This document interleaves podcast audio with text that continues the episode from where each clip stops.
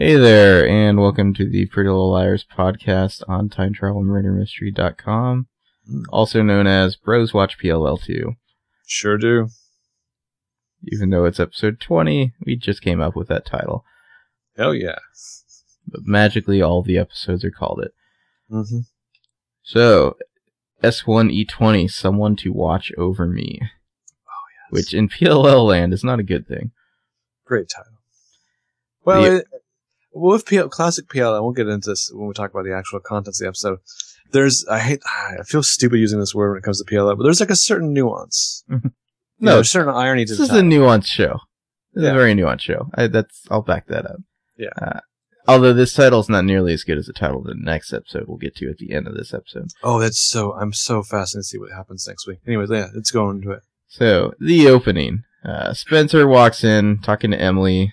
Of course, she's talking to Emily, her doppelganger, about how she can't even she's sucking at algebra now. She can't even. It all used to make sense, solving for x, but now she's the x. And hold on, algebra can get really abstract, and that's what Spencer liked about it. Mm-hmm. But now she's the X factor. She doesn't like it. Essentially, she's very stressed out. Even she may not realize that completely. That's why she's having trouble in school. Yeah. But straight A smarty pants Spencer is suddenly having trouble, and it's clearly due to the constant paranoia and psychic games that A is playing with her. Mm-hmm. Psychic games? Sure. Okay. So the cop, and then her mom shows up and's like, "Oh, FYI, the cops have a warrant to search all your stuff, and even my lawyer powers can't stop them."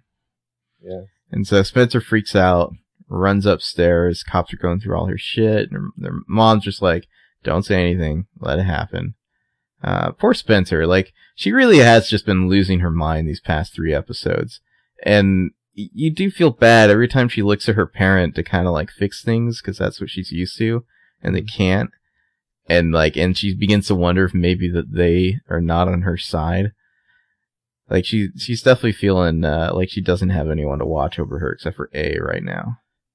Yeah, so the cops are searching Spencer's shit, and Veronica Hastings makes a crack about the way they do it or whatever. And the one cop they cut to, some kind of detective or whatever, it gives her this half a second look, but the look almost communicates "Hey, lady, I'm just trying to do my fucking job here." It's just come on. I have a mortgage and a wife who hates me and kids who don't love me, and I have to eat shit from you on my job. Come on, man. But so the cops are looking for things to connect Spencer to Alison and what happened to her. And so Spencer's, having some serious motherfucking emotional turmoil here, and then enter Ian. Drinking milk menacingly. Well, no, it's not just that he's drinking milk menacingly. He enters the frame and watching. He's not exactly smirking, but he's not smirking either. He's making that he has a very that Ian face. He has a very I'm keeping my expression neutral, but you can tell it's taking effort type of look on his face. And he just stares at Spencer for a moment, and then I love the way they shot it. Then suddenly he raises a glass of milk that was out of frame and takes a sip of it, because it's the most domestic of all drinks, And Ian is a symbiotic threat to domesticity. But while never looking away from her and never blinking. Mm-hmm. Drinking his evil glass of milk. I love the way they framed that shot. That's how the opening ends. Yeah, that was the opening. It's just him drinking his evil milk. So then, episode proper, we get right into Aria, and Aria is in certain episodes, she's incredibly interested in what's going on with Spencer. She hears about it over the phone, and then it's oh, wait a second. Something's happening in my life. I'll call you back. I have so many notes on Aria, it's almost embarrassing. Excellent. She's shocked that cops can just come in and go through your shit as she's talking to Spencer on the phone, Aria has a certain, it's funny, Aria of all people has a very strict code of understanding boundaries. Mm-hmm. At least that's how they apply to her. Exactly. And her understanding. Let's talk a little bit about her outfit here. Yes. She's got on, it's a rust-colored sweater vest that has very big like holes in the sides for sleeves and whatnot. So it's a very strange garment, even without the like Technicolor tigers on the front of it. The like Warhol tiger pattern. Yeah. And then there's like some buttons on the shoulder, which I really wish I could see more of. It's like a psychedelic Warholian Cosby sweater. And when I say buttons, a teenage girl, I don't mean like buttons that you fasten to, you know, to keep your garment together. I mean like no purpose like at all. Buttons of the kind you used to see on like people's hats or like jackets, you know, little like safety pin type of buttons. These are needless buttons. Yeah. These are Aria buttons. They are definitely Aria buttons. So she goes down downstairs, and her detective powers, which are unmatched, but only when she feels like using them. Mm-hmm. Like she immediately deduces that her mom was there and then just left. And then her parents are still sneaking around. Well, no, it's so juicy is that Byron's sitting at the sink, clearly staring out the kitchen window at something intently. Mm-hmm. He turns back to Aria, sees her, then looks away again and says, "Your mom just called. She's going to come over for coffee." Pan over to Aria, who looks down at the kitchen table, and there's two half-drank cups of coffee on the table. Not unlike Sherlock Holmes, immediately is like, "Why? What are these two coffee cups doing here? It seems like she was already here. So this kitchen table exists in another dimension that already happened." I love that line. Yeah. And like, I love the way she forces the whole story out of Byron and Ella about like, "Oh yeah, so she was here. Oh, so she stayed over. Oh." Yeah, Byron is a terrible liar when it comes to basically the affair that he's having of his own wife. Well, and he says, you know, she says, you know, you snuck mom into you know, your house. And he says, "Well, technically you can't sneak into your own house." And Aria's just like, "I will remember that game, set, match." Yeah. Yeah. So then instantly like Ella shows up and she's just like, "Oh, did your dad call? Did he tell you that I'm just going to drop by, that I haven't been here all night or whatever?" Mm-hmm. And Aria's basically like, "You're a bad liar, mom. And it takes one to know one." Oh, and Aria's just like, "Go on, dig deeper." Yeah. "I'll wait." Yeah. And she's forcing her parents to explain their sex lives to her. Yeah, yeah. Well, and she's making their lives like such a show for her amusement. Mm-hmm. Oh, and then she's like, "And how did this happen?" You know, and like Ella's just like, "It just sort of happened." You know, like not good enough. That answer's not good enough for Aria. Aria's just filing this all away for if she ever gets in trouble with her parents. She's just gonna pull this out. And then, of course, she volunteers to make dinner with her brother for her parents. Well, first of all, Mike is clearly on the rag in this episode. He shows up and, you know, like, blah, blah, blah, dialogue. And then Mike is basically just like, "Oh, my parents make me so angry." Mike thinks he's on an episode of, like, My So-Called Life. Aria, meanwhile, thinks she's in The Parent Trap. Yeah, seriously. Yeah. So Aria, as a romantic gesture for her parents, volunteers her brother and her to make dinner for the parents. I gotta tell you, that never once happened in my household. Yeah.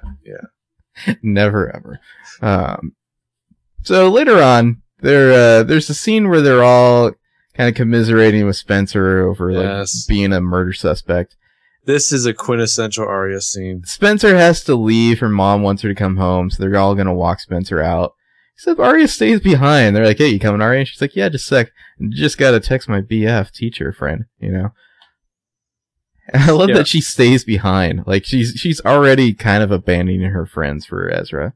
Yeah, she couldn't even like walk and text. Mm-hmm. Like she's gotta stay behind at the table. So she crafts this like flirty, sexy text and sends it to her mom. Texas, I didn't grab the actual message. Something about, like, "Can't wait to be looking into your pretty eyes again." Well, it's just like, "I can't stop thinking about your eyes, like looking into them. I wish I was with you right now," or something like that. XOXO Aria, yeah. Sends it to mom. And Ella is like, "The fuck is this?" Holly Marie Crones, she crushes it in this episode. Yeah. She's having a lot of fun. Well, there's a lot of parallels that if you hadn't noticed them before, to me, in this episode, between Aria and Ella. Like, Aria clearly is Ella's daughter, and vice versa. Because, that scene we just talked about, where, like, Aria's just like, her mom's lying to her, and Aria's like, by all means, go on, you know? Mm-hmm. Ella returns that to Aria at one point, where Aria's clearly like stumbling with her words, and Ella's just like, no, please continue this one. I'd love to hear how this turns out. Well, Ella gets the text. It says, thinking of your eyes, how I want to be looking into them right now, this second, XO Aria. Ella gets that, and she's just like, Yeah, exactly. Interesting. You know, files that away. And then the next time they see each other, presumably Aria just like goes into her mom's class to like eat yogurt during like a, I don't know, like not like lunch, but like some sort of break. Like, I don't know. It's a yogurt break, yeah. Yogurt break. Who knows what the hell she's supposed to be doing? But she drops by mom's class to eat her yogurt with her mom, which is weird enough on its own. Yeah. And the mom's like, so, I got this text. You should be a little more careful. And Aria just flips the fuck out immediately because... Well, yeah. Ella shows Aria the text. And Aria is immediately like, oh, shit! Mm-hmm.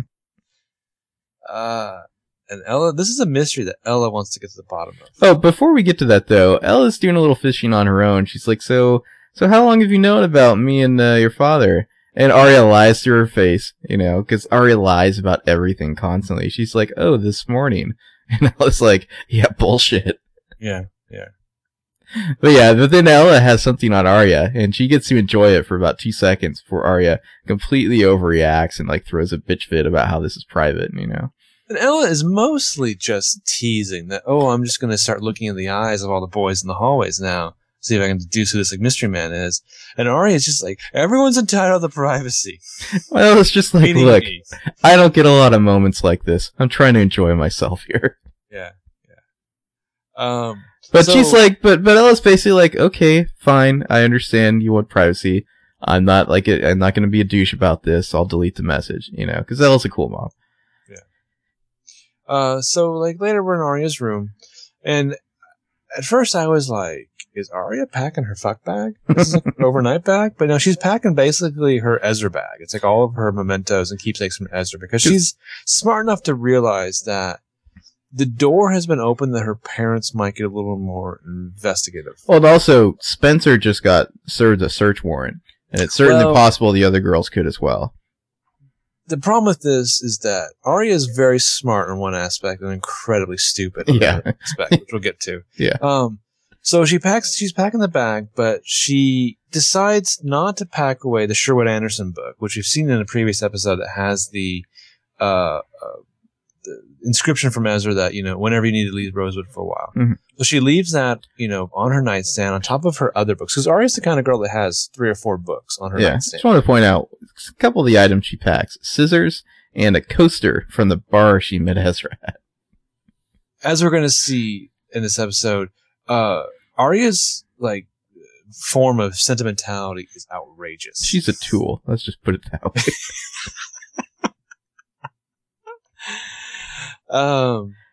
So Byron and Emily discover are very nervous about like, coming out about their secret relationship. There's a key line here where Ella says that Aria ends up with all their secrets. Yeah, it's because she's A. Mm-hmm. And then Byron, like, Ella just drops a mention, like, well, you know, she's seeing a guy, but she, you know, she kind of flipped out when I mentioned it. And Byron just turns into, like, a total douche, like, out of nowhere. Well, not out of nowhere. He's always been a douche, but... Is Byron a total douche? Yes, it's undisputed. But Byron brings up the, you know, he's a little bit concerned considering they did just have to pick up their daughter from the police station recently. And so Ella is flat out like, oh, that? I completely forgot about that. No big deal. And it's like, well, at that moment, I was kind of like, now we kind of understand where Aria gets. Well, let me stick up for Ella and Aria here. They were at the police station because they thought they had found evidence about the murder of their friend and brought it to the police. It's not like she was at the police because she's hanging out with the wrong crowd and got busted for pot or something like that, you know. I think what Byron is saying is that this is an element of danger that's entered Aria's life. You know what I mean? Like, one trip to the police station... Byron's just using it as an excuse to be a dick. He basically is using it to, like, get all up into Aria shit. And, the argument very quickly becomes about trust. And obviously this couple doesn't really trust each other. Yeah. And that'll come up in this episode. But, so, then back at school, maybe the next day or what have you, Aria's talking to Emily. She spends a lot of time with Emily in this episode, which is interesting. I guess because she can't really deal with Spencer. Or she has to deal with her Topa. Yeah. So Aria, you know, she's lucky that she didn't mention Ezra's name in the text, but she gives Emily her Ezra back, her fuck back. And Emily starts to question some of the items in it. And Aria sends a sense of talent, like the plastic spoon from their first coffee date. Which, that's creepy. That's probably a gross plastic spoon. Or the darts that she stole from the bar the night Ezra read his short story at the bar. Like, you know, it's just like a kleptomania vein to Aria that we've never witnessed in 20 episodes. But basically what I love about this is, like, since the girls are all aware that at some point the cops are all going to be searching through their shit. Hey, Emily. Yeah. Can you hold on to my incriminating evidence for me? Okay, thanks. Mm-hmm. Because the cops will never search Emily's house, even though if they were going to search Aria's house, the odds of them searching Emily's house are not that unlikely. Yeah, exactly. Or her locker. Mm-hmm. Yeah. So, cut to Byron snooping around in Aria's bedroom. He picks up the Sherwood Anderson book, flips through it, but never happens to see the one incriminating page where it's signed by Ezra. But then Ella catches him, and she's not cool with this. And so they basically have the fight that's been brewing, where him not trusting Aria really, like, it uncontrollably brings up their own trust issues with each other. You know, and Ella's like, it's like Ella can't really help playing the card, even though she's not trying to, about how he was stepping out on her. Yeah, she's not. Well, he takes it there. Yeah, really, he takes it there, and she's just like, well, I didn't really play that card, but, you know. I mean, she's kind of still referring to just them in general, but, you know, Byron plays this card of like, well, no, you didn't catch me snooping. I mean, and he is snooping through his daughter's room, you know, as you do. Mm-hmm. And I love that in the parlance of the show, he zones in right on that copy of Winesburg, Ohio. Like, immediately, he just goes right after that book. But Byron, you know, once he gets caught, he's like, well, you didn't catch me snooping through Aria's room. You caught me standing in the middle of her room being a concerned, worried parent. And Ella, of course, he's poking and prying. But Ella has the great line that if she's keeping secrets, it's because she learned it from us. And Byron's like, well, what is that supposed to mean? And she's like, I think you fucking know. Yeah, dick. Mm-hmm. Just real quick, we'll get into this later, but there is a bit when Aria and Emily are talking about, and they have, like, Aria's just handed over her Ezra back, and the girls look over, like, their little outside lunchroom quad area of the school, and they see Caleb standing next to, like, a column having a very tense conversation. Yeah, I've got that under Hannah's bit. Well, I just want to, real quick, this is, before we get into what that conversation entails, just the Aria and Emily factor. They go and literally stand on the other side of the column. Well, they do the thing where they rotate around the column as he walks by. But for the most of it, they're pretty blatantly, you know, visible. Like, it might have been more believable if the two of them had, like, one of those bushes that just moves along the lawn. That would be perfect for Aria. Yeah. So, anyways, sorry, backing up to that conversation with Ella and Byron. They begin to fight. And then Ella has a line where it's like, you can't even agree that we're fighting when we obviously are. And then, of course, like, Mike shows up out of nowhere and does this, like, whole sulk thing where he's just like, ah, and, like, you know, wanders off like a bitch. Yeah, he's just like, ah, my parents are the worst. Punk rock. Mm-hmm. Later, he confronts Aria, and he's like, you need to dump, like, this, like, boyfriend, whoever it is, or just, like, lie about it, like you always used to do. Yeah. Interesting. What does that mean? Because Aria's boyfriend is causing drama with her parents, and so Mike is pissed. But whoa! And again, I know we're on the fringes of talking about the Hanna part, but prior to that, there is a moment when Aria and Emily are talking about something bad's happened to Hanna, and Emily, being classic Emily, is wondering why would a certain person target Hanna for all this. And Aria, I just love that Aria's line is, because she's the one who wasn't seeing anybody. Like, that's why Hanna has to suffer romantic betrayal. And then Aria makes a comment when she looks over and sees, I don't think the girls know about Paige's sexuality at this point, right? I don't believe so. So Aria at one point looks over at Paige talking with Sean, which we'll get into. I know we're jumping ahead. And she instantly says basically that she should find herself a beard. She should find herself a guy that she can just tell her parents will be her boyfriend. Yeah. I mean, that's what she referred to as a beard.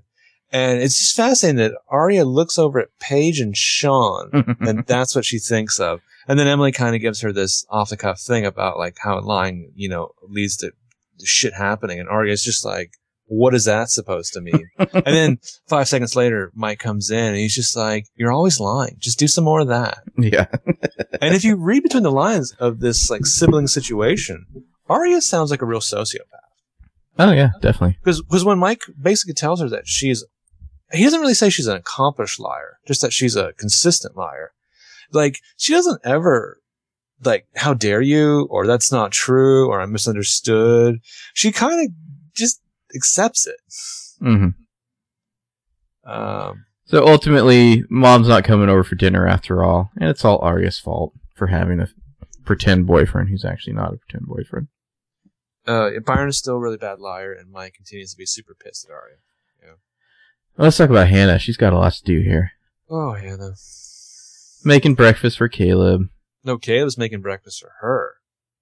Oh, was he? Okay. Yeah, this is the switch around. This is when Caleb's like the professional or man around the house. He's making breakfast for her, and Hannah's on the phone, like getting dirt on the Spencer situation. But she packs it up for him, puts it in his bag, and as she's doing so, happens to see this weird little like present. It's some sort of like owl jewelry. It looks like an owl. It's some sort of jewelry or something like that.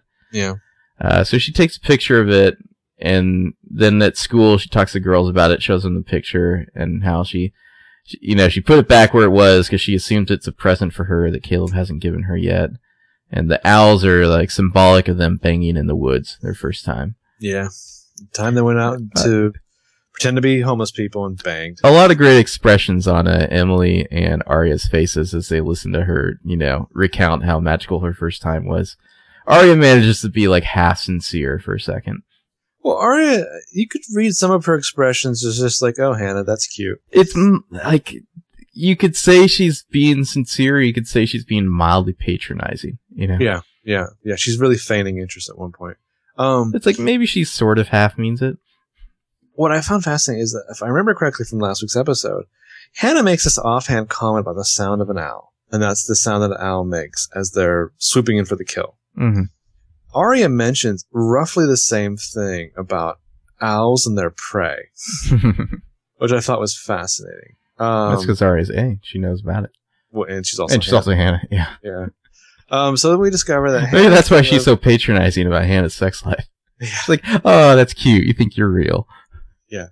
Hanna and Caleb haven't fucked since he officially moved in, but they've definitely made plans to knock boots again. Teenager fuck plans. Good times. Yeah. Good times. They look over and they see that Sean is starting to like make some time. You know, Sean, her gay ex-boyfriend, is making some time with Paige, and Hannah's just like, I don't give a fuck. I just got laid. You know. Yeah, yeah. Hannah's positively glowing, but Hanna curses herself. I mean, she has hefty. Hanna has some hefty hubris because she actually says, everyone should be as happy as I am. And in my notes, I just wrote down, shut the fuck up, Hanna. And then she starts practicing making surprised faces for when Caleb gives her the owl thing. Oh, it's such a Hanna thing. And so, of course, later on, Emily and Aria overhear Caleb. He's talking on the phone, arguing with someone. He says things like, I don't think she is who you say she is. Don't call her that. And then eventually he says, I'm living with her now. Or, you know, like it becomes clear he's talking about Hanna. Right. And so they run to tell Hanna, and Hanna, like, she really does not want to hear it. She's like, I'm sure it's not like what you guys said. You didn't like, there's more to this than you understand. Like, it's not like that, you know, it can't be true. Not after we ... Yeah. She's basically saying that she's positive Caleb's a good guy, 'cause he laid her real good. Well, not just that, but, like, you know, they've told each other personal things, and it just can't be true. Also, he put his wiener in her vagina.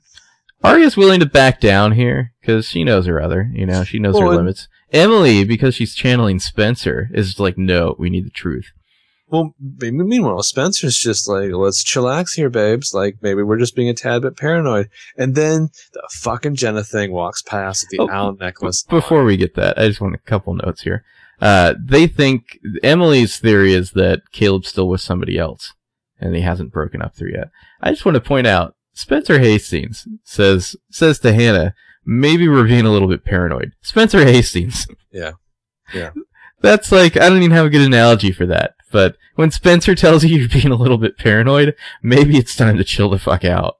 There's a couple of things where Spencer has dropped some serious wisdom in this episode. And Spencer's not in a good place. No. But Spencer's not in a good place, and she's dropping wisdom? Fuck. When Spencer tells you you're being paranoid, you're probably being paranoid. Because Spencer's insane. Yeah, recognize. But of course, yeah, Jenna thing goes walking right by, wearing the owl thing around her neck. Oh, shit. And Hannah's just like, gut punch. Yeah, yeah. But real quick again about Spencer. The liars are discussing this later on. And Spencer immediately drops that Caleb plus Jenna equals A. Yes.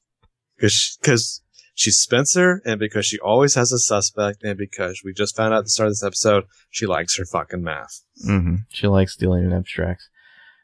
There's an interesting scene where Aria's trying to console Hanna. She's somewhat devastated, even though she doesn't really know what's going on.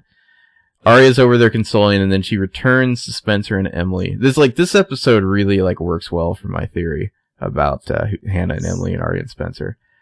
Mm-hmm. So she returns to Spencer, and Emily is basically just like, I'll show myself out. You know, she mentioned something about how she'll kill Caleb if he's stepping out on her. And they're like, really? And she's like, well, no, not really. Just, I gotta go. And, pieces out. Yeah. And so then it's just Aria and Spencer standing there watching Hanna. So at one point, because of seeing the Jenna thing, with an owl necklace, Hanna decides to leave Caleb a note. It's basically just we gotta talk. She writes down a note rather than, texting the cyberwolf. She handwrites a note. Oh, because he's not responding to her text. That's right, yeah. Oh, puts it in his locker. Huh. Before we get there, though, there is a scene where Spencer is going through the quad. Or she's not really going through the quad. She's looking for Jenna. Comes across Jenna thing. And she's about to, confront Jenna. Because that's the kind of person Spencer is. She does not let shit lie. And then she sees Jenna, pull the owl thing off. And it turns out it's a USB drive that she plugs into her computer. Yeah. And so then she has to run and tell Spencer or Hanna about that, because I always love when Spencer spies on Jenna, because she always feels super. It's like the blind lady can't see you, but it's Spencer always senses that Jenna can somehow sense her. Well, in that scene, they really tease that well, because for the most part of the episode, you're okay, well, Jenna's clearly blind; she can't see Spencer at all. And then there's this kind of thing where it's where she kind of looks right where Spencer was, half a second after Spencer walks away. It's very, it's good. But Hanna leaves the cyberwolf a note in his locker. Then she decides that she wants to retrieve the note, but how do you get back in the locker? But then it occurs to her, she'll try the 214 as Caleb's locker combination. Oh shit, that's and the combination. Well, and also a brief line of dialogue after Spencer gave her the 411 on Jenna there. Hanna says, you don't know what it'll mean if this is true. Because she, literally just, lost her V-card to this guy. And now that rug's about to get pulled out from under her. Well, and with all her frustrations built up from trying to do it with Sean, this has become a part of her identity in a big way. Yeah. So she finds Caleb at home, and they have an argument where he says... Caleb basically says that Jenna was paying him to get in good with the girls and get some info. And at first, he thought it was just some bitchy girl drama, but then she started asking for stuff he wasn't comfortable with. And then, at the same time, things are developing between her and Hanna, and so he's kind of just trying to, let it ride there and, break it off with Jenna. He says he gave her some bad information on the USB drive, because she wanted phone logs, and he didn't do it. But Hanna is basically sorry, you've been spying on me. Fuck off, Yeah, well, she's both angry and vindictive, but she's also just crushed. Yeah, crushed and betrayed. And so he leaves. Mm-hmm. Poor Hanna. Yeah, poor Hanna. So yeah. Oh God, I'm gonna let you. I know you want to tackle it. But I was gonna say, so the next day, Hanna is talking to Aria and Emily in the girls' bathroom, and they bring back this girls' bathroom set from the previous episode, which it's like a really creepy set. The way they frame some of the shots, very, of people very in the small mirrors. Tiles. Yeah. So the girls are talking about Caleb in the girls' bathroom, when then who should walk in but the fucking Jenna thing. Jenna thing walks in, and Aria's just like, all right, let's get the fuck out of here. So they're about to leave, but then Hannah's just like, no, I want to talk to her. And so Jenna's at the sink. Hanna walks back to her. Jenna senses somebody's there, so she turns around. And she's like, yeah. And then Hanna slaps the fucking shit out of her. She slaps that bitch's fucking sunglasses off. Slaps the glasses right off her face. This is one of my favorite scenes in the show. It's super intense. And it's so fucked up. Well, go on, sorry. I was going to say, it's in this exact moment when she knocks those glasses off, and you've seen Jenna's eyes once before, but this is the first time you really see them well. Mm. And they're sort of like red and like, you know, like they look like they still may be slightly injured. And then Jenna just starts crying. Yeah. And like there's this moment where you're like, oh, wait a minute. Maybe the girls aren't the heroes of this show. Yeah. Maybe they're the villains, you know?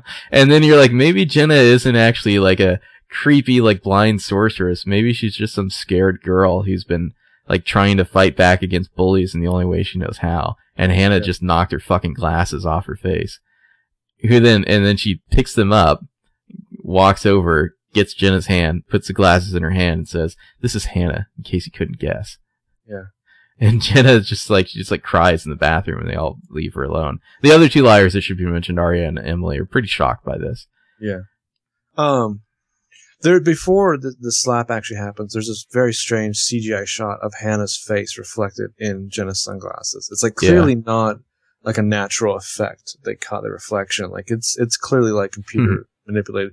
But I just want to say real quick, my favorite R. Kelly video of all time is the one where it's an absolutely ridiculous story where R. Kelly is like sleeping with his boss's like girlfriend, and eventually his boss, played by Mr. Big, Ron Isley, figures out and has his goons like beat the fuck out of R. Kelly, drives him out in the middle of the desert, leaves him there, and then bends over his body and says, "I did this to you, motherfucker.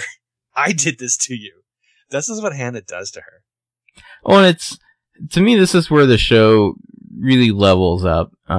It goes to the level which it now exists at. I mean, it might have reached one higher level, but this is where this is like the growing the beard moment for the show, where it's presented you with these characters you've been following as a protagonist for so long, and then you realize that they're capable of doing monstrous things.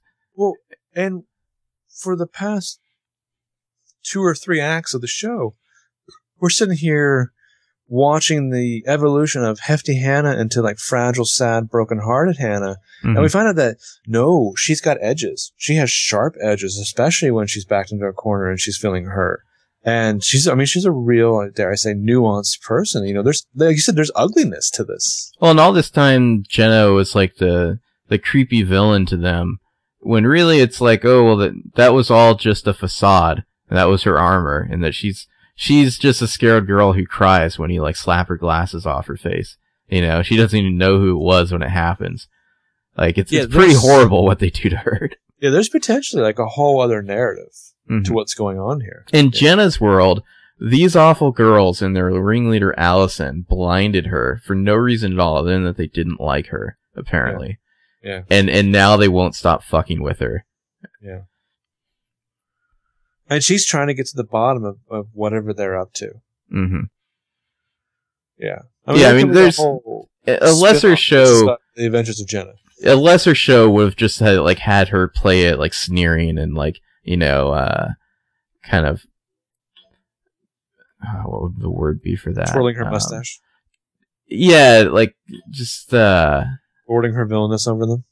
Yeah, and just defiant, Killing a puppy. Just being defiant about it, like, oh, that's not going to stop me or whatever. But instead, Jenna just cries, because that's what would probably happen in real life. Exactly, yeah. So later, back at the Marin household, Ashley's upstairs, and she hears Hanna crying in her room. And Ashley asks, hey, I noticed that Caleb's stuff is gone, and Hannah's just like, yeah, he took off. And Ashley, she knows that her daughter's heartbroken. She doesn't quite know the details yet, but she's like, well, can I come in? And Hanna lies and says, no, she needs to take a bath, and she just cries harder. Yeah, Hannah's playing it cool, and Ashley seems to know that Hanna needs to, like, she knows Hannah's, like, not actually fine, but she's like, it's an interesting shot of her at the door, kind of just, like, running it over in her head before she leaves her alone, you know? Dare, would you say that the show relies on a lot of gaslighting? Sure. And then there's Emily. Yeah, let's talk about Emily. She's decidedly nonplussed about Paige spending time with Sean. Would you say that? I took it more as she's feeling a little tinge of, dare I say, jealousy or something. Like, it feels like it falls under the nonplussed category. I wouldn't say she's outright jealous. She's just kind of like, huh, you know, isn't that interesting? Emotional reaction to be decided. Yeah. Yeah. Later on, Sean finds Emily and asks about Paige. And at first he thinks that Emily is like kind of brushing him off because she's on Team Hanna.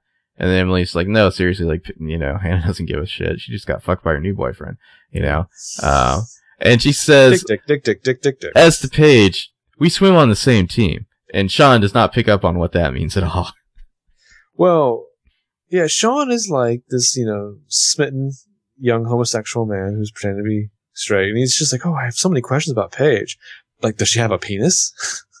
Because I'd really like... Let me just say real quick, Paige and Sean, could there be more of an couple? Oh, yeah, God. I mean, they're perfect beards for each other. Yeah, yeah. They're the kind of couple that if they really dated, like, they'd wear, like, matching identical outfits. And those identical outfits would include vests. But yeah, so Paige and Sean are going to go on, like, a group date. And again, it's like, my question is, like, is Emily jealous? She maybe doesn't even know herself. But well, Emily eventually seeks Paige out herself. And Paige is like, oh, yeah, you know, it's kind of weird. We're going to go on a group date. And Emily's like, well, that's not really the weird part, is it? And Paige is like, what do you mean? Oh, yeah, well. Paige is essentially just willing to keep up appearances for now. They're perfect beards for each other, even though she doesn't know that Sean is gay. Sean doesn't know himself yet. But that's happening off screen.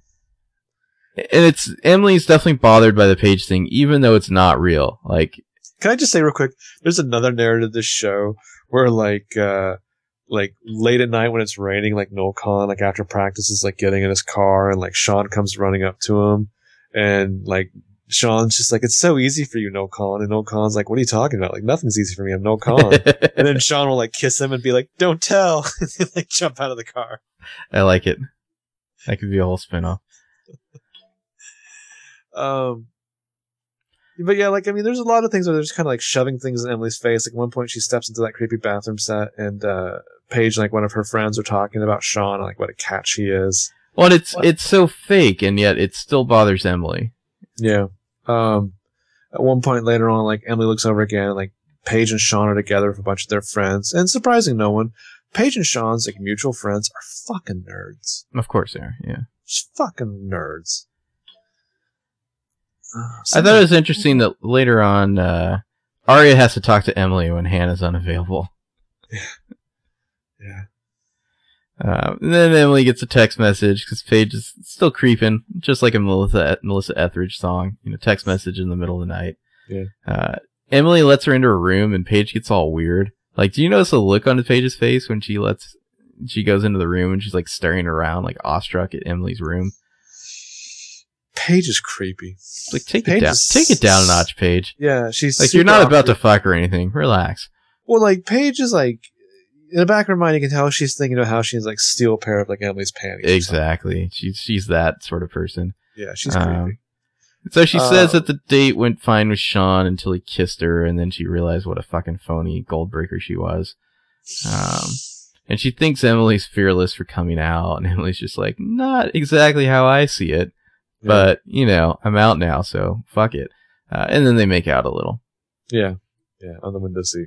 Mm-hmm. Not a ton of Emily this week. Really heavy on the Hanna, Spencer, and Aria stories, obviously. So not a bunch for Emily to do. Spencer. Yeah. Then we get to Spencer. Spencer's outfit in the kind of second scene at school. She's wearing a beret and a shirt with red and white horizontal stripes on it. My note here, my first two notes are that Spencer comes to school because it's better than being at home, which is, rough, but it's a Spencer thing. And then I wrote, there's only one flaw to Spencer Hastings. Hats. Yeah. So Spencer, her mom told her that the cops are just searching her stuff to rattle her, but they might search the other liar's stuff too, so FYI. It's not that the cops are just junking Spencer's room just to fuck with her. Yeah. Later on, you see her deleting all of her email from the liars. I thought it was funny. Starting up Hanna. Toby shows up, and he has 2 ounces of manliness to him, where he gets to say, the cops are watching you. I recognize all their cars because they used to watch me. Yeah, and Toby has all the unmarked police cars in town. Yeah, of course he does. And he has her make them some coffee to take to them to show that she's not intimidated. And I like that she says, but I am, Yeah. And he's like, well, you gotta do it anyway. That's such they really have a good, consistent handle on Spencer. At least I feel that way, because there was that bit last week where, the dad, has that throwaway line of, we think you should talk to someone about your feelings. And she's like, I feel scared. But yeah, I wrote in my notes, Toby is really the last person that Spencer should be seen with right now. Absolutely. Sure. Definitely. But then, 5 minutes later, Spencer's kind of just why don't you get the fuck out of here? This is not good. Well, I just want to point out, he asks, you got any coffee made? And she says, yeah, always. Because Spencer always has coffee made. Because she lives on caffeine. Yeah. One interesting thing I wanted to point out about Spencer's storyline in this episode, people keep asking her, why do the cops, why'd they search your house? Spencer can't actually say the words of why. She can't say they think I killed Alison. She's incapable of saying that because she did. She's gonna throw out that and tying into my theory. I think the reason Spencer can't actually make herself say it, even though she's asked you several times and she also has to kind of suggest it so somebody else can say it, is because there is some guilt there. Could be. So Spencer thinks that the driver of the car that Alison got into that night that she disappeared or died is Ian. That the car that Toby saw, but he never saw the driver. And so, like I said, at one point, Spencer basically says, well, why don't you get out of here? Well, a couple bits with Toby. One, Toby, she's talking about how, she lied to the cops, and that's why the cops are all up her ass. And Toby says, big deal. People lie to cops all the time. Yeah. But yeah, and then she's like, well, maybe you should get the fuck out of here. And he's just like, no, I'm sticking around. Well, yeah, it's very strange. It's Spencer... She's just grasping, how Toby's presence really hurts her case, really hurts her credibility. But she's also, oddly enough, being very protective of him. Toby, you just got cleared of a murder charge. You shouldn't be seen around me, the new suspect. And Toby, being this dopey, creepy, lame guy, it's just kind of whenever people see me, Spencer, they cross the fucking street. Who else are you and I going to hang out with, but each other? And they have another scene later. It's an interesting scene where they're kind of lying, leaned up against the couch in front of the fire, just kind of lying there. They eventually start holding hands. That song that I know most from Juno, but I'm sure it's in other stuff. It's that "Come With Me," It's like an old 50s song. Yeah, it's a good scene here where Toby's kind of expressing some guilt, and she's just like, it's the other way around, Toby. We happened to you. Yeah. Well, yeah. So she's telling him about the Hanna situation, which is such a, it's even though they're holding hands in the scene, they kiss in the previous episode. These two really are on the fringes of a new romance, because this is what you do. You're trying to indoctrinate the other person into your world, basically your friends and their drama. And she's telling him all about the Hanna situation, which I can't imagine how little Toby cares, especially what he's been through in his life. But it involved Jenna, though, so that's where he comes in. And she says, she's like, I don't know why you would even care about this. I don't know why you're listening to me. And he's like, well, I'm kind of part of what happened to her. And then Spencer interjects of, no, it's the other way around, Toby. We happened to you. Yeah. Well, don't these two in their kind of budding romance here feel so much more legit than the whole Alex thing. I mean, I know we harp about this a lot, but like these scenes feel like how a Spencer romance would go. She's not fucking salsa dancing with some poor kid at the club. Yeah, the club kitchen. Yeah. Mm-hmm. Yeah, just I'm fascinated by like the weird. There's times when like the Hastings household is like Grand Central Station. There's mm-hmm. always somebody there, or like Ian will just float in drinking evil milk. But like Toby's been hanging out for a while. They're in the living room. They've got a fire going. See, I don't think it's the living room. I think it's like the family room or something. I feel like there's another room that's a living room. Either way, well, it's the other room. Yeah. It's the only room other than. I feel like this house could have like two kitchens for all we know. Yeah, but I mean, like that kitchen and like the living room esque like set that they use constantly. But there's a fire going. Mm-hmm. It's a very romantic. Spencer's got a setup. It's romantic without like hitting you over the head with it. Like it's not. Mm-hmm. It isn't like totally cheesy or anything. They're just sitting in front of the fire, right? And they're not holding the hands at first. Their hands kind of find each other after a while. But it's interesting because Toby's this kind of dopey guy who has really nothing going on. He's a rebel without a clue, as we've said. Mm-hmm. Who like he obviously tried to run away. You know, a few episodes previous, and Spencer then tells this kind of adorably like youthful Spencer story about how. Yeah, well, it's like adorable and like sort of awful at the same time. It's terrible, yeah. So he's like, haven't you ever wanted to run away or haven't you ever run away? And she ran away once when she was 7. She and Melissa had an argument, some kind of ridiculous thing. And her parents took Melissa's side. So Spencer, like, she packed herself up a tuna salad sandwich and went to the movies. And then afterwards she got lonely and she decided to go back home. And so Toby was like, well, what did your parents think? And Spencer says that her parents never even noticed that she was gone. Yeah, which is so depressing. Yeah. And Spencer, I feel like in this moment, Spencer is beginning to discover her own human emotions, you know? Yeah. Like she's been operating as like, just like the smarty pants Hastings girl for so long. And now she's finally starting to get a little bit reflective about who she is as a person. Mm-hmm. And it's almost as though she noticed for the first time how weird it is that her parents didn't even notice she was gone. Yeah, and how sad it is. Mm-hmm. And that sadness has kind of informed her hard edges, mm-hmm. which is again, I mean, it's interesting because like you had like fragile Hanna, who's actually got claws. You know, that cat's got claws, yeah. And then you've got Spencer, who's like you know tough as nails at times, and you see that like a certain childhood sadness kind of. Well, she's you could almost say she's brittle, you know. Yeah, yeah. She's very hard, but she will break. Yeah. So then Toby says, you know, basically like, call me up if you decide to run away again. And it's the dopey kind of young love thing where is he saying, you know, like you decide to run away again, like I'll come with you. Or is he saying if you decide to run away again, like I'll ground you, you know, I'll let you mm-hmm. know, you know, what's real and why you should stay. But yeah, they hold hands. Later, Spencer runs into her mom, who's, it turns out, a super lawyer. And I don't know. Are we missing a scene here? There's a scene where I don't know. She's been out running or what? Oh, it's later. Is that okay? All right. Yeah, I don't think I took any notes on that first mom scene. Yeah, it's basically the mom is setting up that she thinks that they can get the search warrant and everything that was discovered through the search warrant thrown out. Mm-hmm. But Spencer can't quite understand like why she's been targeted by the cops. And it's what I wrote down in this scene.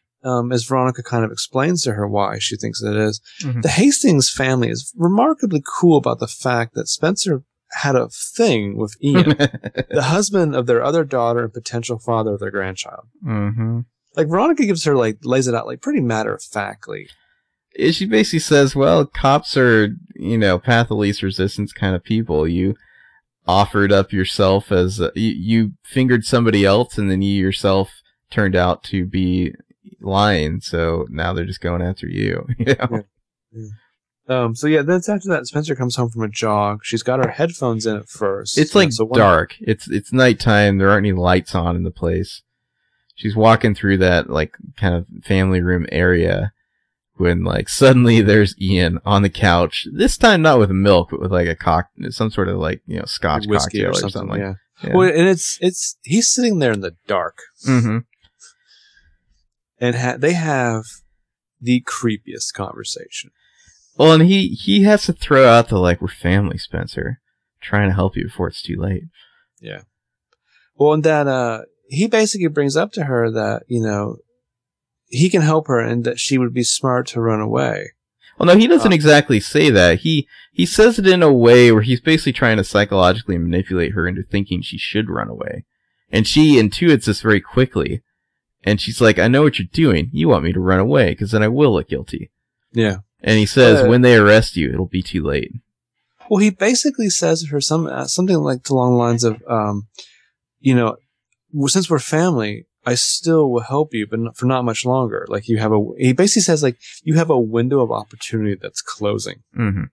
which is very menacing and ominous. He's starting to show some of his cards. For a long time now, he's just been the extremely creepy dude who's always in her fucking kitchen, you know. But he's showing his cards. He's saying he says when they arrest you, it'll be too late. Which obviously Spencer's got a lot of anxiety on top of her, so she's not at her best. But like, she should really realize that Ian is showing weakness here. Yeah, yeah, because he's threatened by Spencer in a serious way. So then there's a very creepy scene where it's like the middle of the night. Spencer's laying in bed. And you kind of see this light come on, like the shadow pass over her sleeping body, and she wakes up in her room. It's her mom. And there's her mom. Yeah. Her mom wakes her up and says that the cops, she can probably get that search warrant thrown out, which is good because the bad news is the cops found something. They found some fibers on Allison's bracelet that Spencer had that matched the sweater from Toby's closet. Mm. And so it appears as though Spencer had that sweater and that maybe she planted that sweater on Toby. Mm-hmm. And maybe the reason she had the sweater is she took it off Allison's body. And even still in this scene, Spencer cannot say that the cops suspect she killed Allie. She has trouble. Like, she's like, why would they think that? Do they think I you know, like, yeah. The mom says, I believe someone's trying very hard to make it look like you're guilty. So seemingly the mom still has her back, although in a very lawyerly way.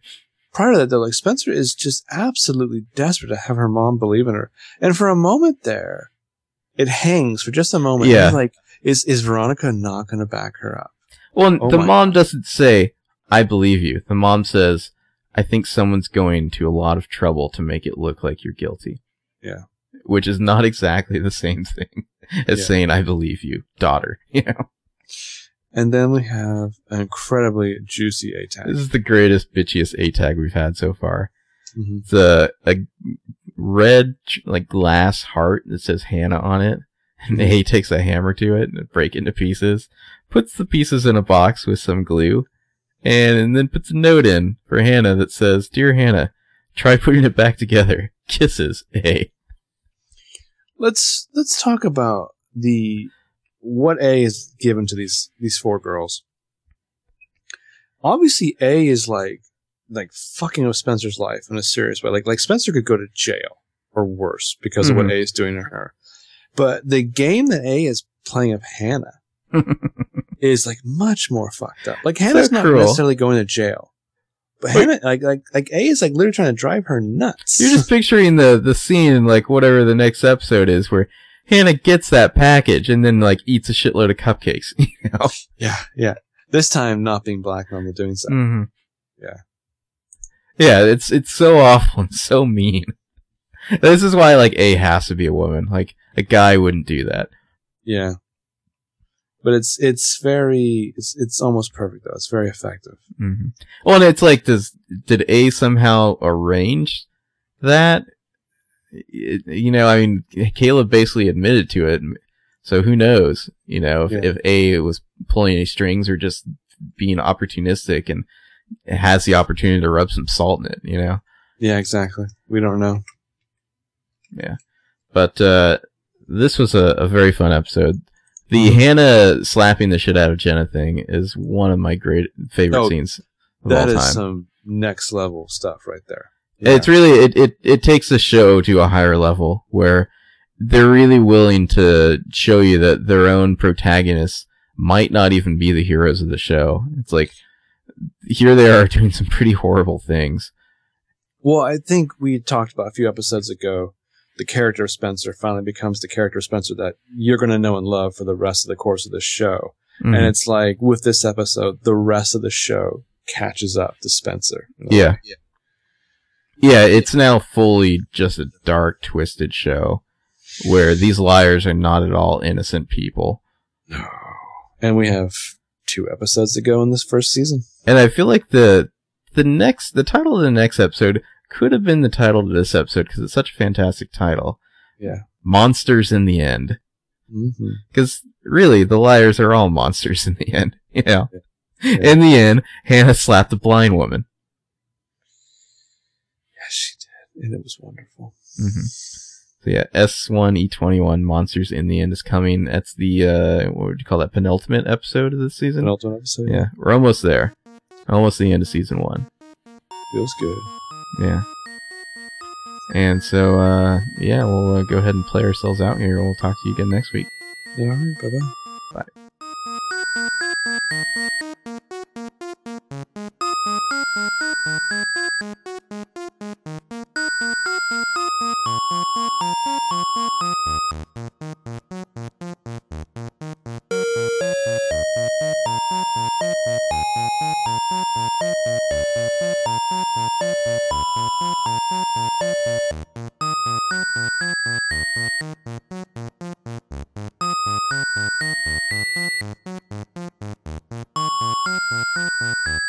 Bye.